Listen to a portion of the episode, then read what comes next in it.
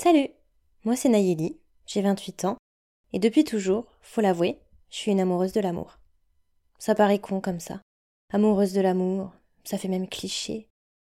Mais la vérité, c'est que la multitude d'émotions et de frissons que l'amour procure m'ont toujours fait vibrer, et depuis la primaire, je vis à 100% avec tous ces sentiments. Je dis depuis la primaire, parce qu'à l'âge de 6 ans, on profitait des récréations avec mon amoureux pour écouter le battement de nos cœurs. L'un de nous s'allongeait sur un banc, et l'autre posait son oreille sur son torse pour écouter les petits bruits de battement de cœur, et vice-versa, à l'infini.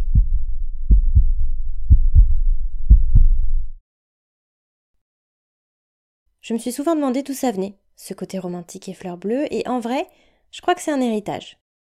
Déjà, mon frère et moi sommes le fruit d'une incroyable histoire d'amour, digne d'un film à la Richard Curtis, dans laquelle nos parents se sont rencontrés à l'autre bout du monde, ont vécu un amour épistolaire pendant des années, pour au final se marier et fêter cette année 35 ans de mariage, toujours aussi amoureux et passionnés.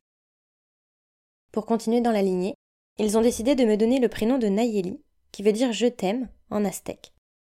Honnêtement, avec ce prénom, c'est vraiment pas très étonnant que mon sujet préféré soit l'amour avec un grand A. Au fil des années, j'ai eu des crushs, aboutis ou non, des relations longues, des très courtes, des relations sans engagement, des relations à sens unique aussi. J'ai vécu des émotions hyper intenses, dans la joie comme dans la tristesse, et à chaque fois je me dis Putain, mais qu'est-ce que ça fait du bien? Qu'est-ce que ça fait du bien de pouvoir ressentir tout ça? Pour moi, l'amour, c'est ça, c'est se sentir en vie. Mais l'amour, c'est aussi, franchement, on va pas se mentir, les grands moments de désespoir, de doute, de questionnement dans lesquels on se sent seul et perdu. L'amour, c'est quelque chose de non palpable, de mystérieux, de considéré comme inexplicable. Du coup, j'ai l'impression qu'il n'a pas sa place dans les thématiques importantes de nos vies. Généralement, on tourne nos vies sentimentales à l'autodérision et on fait rire nos potes avec nos anecdotes de crush ou de date. En fait, c'est ça, on parle d'amour avec humour, encore une fois pour ne pas en faire un sujet sérieux. Mais quand ça va pas, quand on ne veut pas ou qu'on ne peut pas en faire une blague, quand ça devient vraiment sérieux et qu'il faut assumer ses sentiments et ses doutes, on se retrouve seul face à nous-mêmes. Je compte même plus les nuits que j'ai pu passer, les yeux fixés au plafond, à me poser mille questions et à me torturer l'esprit, à me demander pourquoi je pense telle ou telle chose, pourquoi je ressens telle ou telle chose.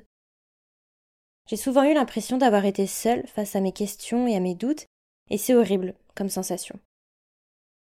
Mais plus le temps passe, plus j'accorde de l'importance à tout ça, et plus je me rends compte qu'en fait, on n'est jamais seul, qu'on est tous entourés d'amour, et que par conséquent, on est plusieurs à vivre les mêmes phases de questionnement. Grâce à ce podcast, j'ai envie de continuer ce travail de libération de mon cœur et de ma parole, d'aller au fond de mes questions de trouver des pistes de réponse et de te partager tout ça. Qu'on puisse faire face, ensemble, à nos doutes, à nos peurs et à nos interrogations pour vivre pleinement l'amour et ne plus le mettre de côté ou le brider. En parlant, c'est comme ça qu'on comprend, qu'on comprend l'autre, qu'on se comprend soi-même et qu'on comprend nos sentiments. C'est un travail qui me tient vraiment à cœur et c'est pour ça que je me lance, face à mon micro, pour te partager mes questions, mes recherches les témoignages d'autres personnes, les études et analyses de professionnels. En bref, ce que je te propose dans les épisodes d'Amoureusement Vôtre, c'est de suivre des mini-enquêtes sur tous ces sujets qui occupent nos esprits pour faire de l'amour, non pas une science, mais enfin un sujet sérieux. J'espère que ça va t'être utile, que ça va t'aider dans tes propres réflexions, te donner des éléments de compréhension et te faire du bien. Ouais, c'est ça, surtout.